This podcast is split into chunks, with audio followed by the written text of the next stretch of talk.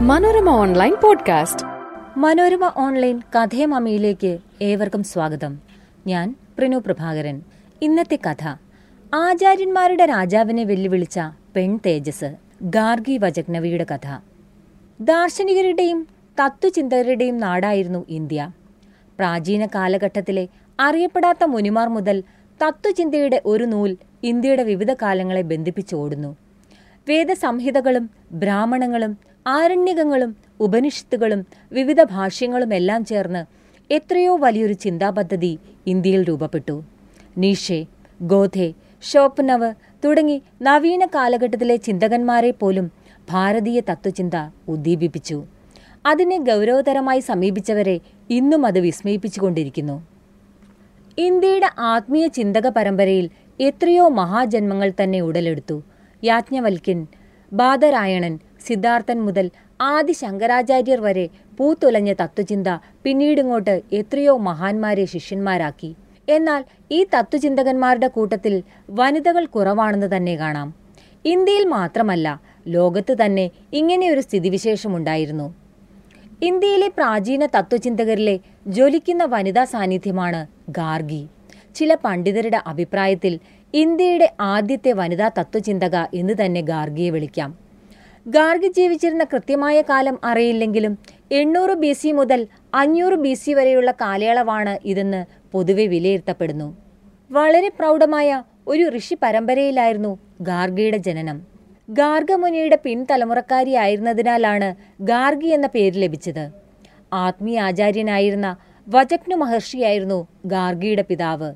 അതിനാൽ ഗാർഗി വജഗ്നവി എന്ന പേരിൽ അവർ അറിയപ്പെട്ടു. ആദിമ ഇന്ത്യയിലെ പല ചിന്തകരുമായും വാദപ്രതിവാദത്തിലേർപ്പെടാൻ ഗാർഗി മടി കാണിച്ചിരുന്നില്ല. എന്നാൽ കൊടികെട്ടിയ ആചാര്യന്മാർ പോലും ഏറ്റുമുട്ടാൻ മടിക്കുന്ന യാജ്ഞവൽക്യ മഹർഷിയുമായി സംവാദത്തിലേർപ്പെട്ടതാണ് ഗാർഗിയുടെ പ്രശസ്തി പതിന്മടങ്ങാക്കിയത്.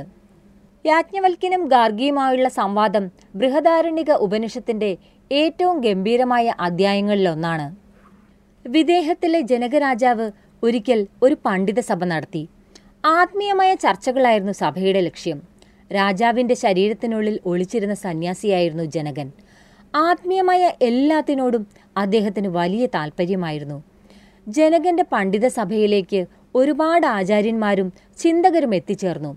എന്നാൽ ചിന്തകരിലെ രത്നമെന്ന് വിശേഷിപ്പിക്കാവുന്ന യാജ്ഞവൽക്യൻ എത്തിയതോടെ സഭ മറ്റൊരു തലത്തിലേക്ക് ഉയർന്നു. ഏറ്റവും മികച്ച ദാർശനികനെ കണ്ടെത്തുകയെന്ന ലക്ഷ്യവും സഭ നടത്തുന്നതിന് പിന്നിൽ ജനകനുണ്ടായിരുന്നു. യാജ്ഞവൽക്യൻ വന്നതോടെ മറ്റു പണ്ഡിതരെല്ലാം ഭയക്കുക തന്നെ ചെയ്തു. മറ്റുള്ളവർ ജ്ഞാനമാകുന്ന കടലിന് തീരത്തിരുന്ന് നോക്കുന്നവരാണെങ്കിൽ യാജ്ഞവൽക്യൻ ആ സമുദ്രത്തിന്റെ ആഴങ്ങളിൽ തടസ്സമേതുമില്ലാതെ സഞ്ചരിക്കുന്ന ഒരു മത്സ്യമായിരുന്നു. വേദങ്ങൾ ഉൾപ്പെടെ ഗ്രന്ഥങ്ങൾ ആഴത്തിൽ മന്നം ചെയ്ത യാജ്ഞവൽക്കനെ തോൽപ്പിക്കാൻ വിദേഹത്തെന്നല്ല ഭാരതഭൂമിയിൽ പോലും ഒരു തത്വചിന്തകൻ ജനിച്ചിട്ടില്ലായിരുന്നു. യാജ്ഞവൽക്കന്റെ വരവോടെ പല പണ്ഡിതരും വാദപ്രതിവാദത്തിൽ നിന്ന് പിന്മാറി. എന്നാൽ സഭയിലെ എട്ട് പേർ അദ്ദേഹവുമായി തർക്കത്തിലേർപ്പെടാൻ തയ്യാറായി. അതിലൊരാൾ ഗാർഗിയായിരുന്നു.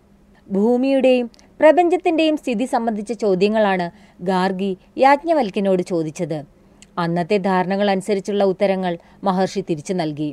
എന്നാൽ ആ ഉത്തരം കൊണ്ട് തൃപ്തിയാകാത്ത ഗാർഗി അതെന്തുകൊണ്ടാണെന്ന് പിന്നെയും പിന്നെയും ചോദ്യം ഉന്നയിച്ചുകൊണ്ടിരുന്നു. ചോദ്യങ്ങളും ഉത്തരങ്ങളും തുടർന്നു. ഒടുവിൽ എല്ലാം ബ്രഹ്മമയമാണെന്ന അദ്വൈത സിദ്ധാന്തത്തിന്റെ അടിസ്ഥാനത്തിലെത്തി യാജ്ഞവൽക്കന്റെ ഉത്തരം.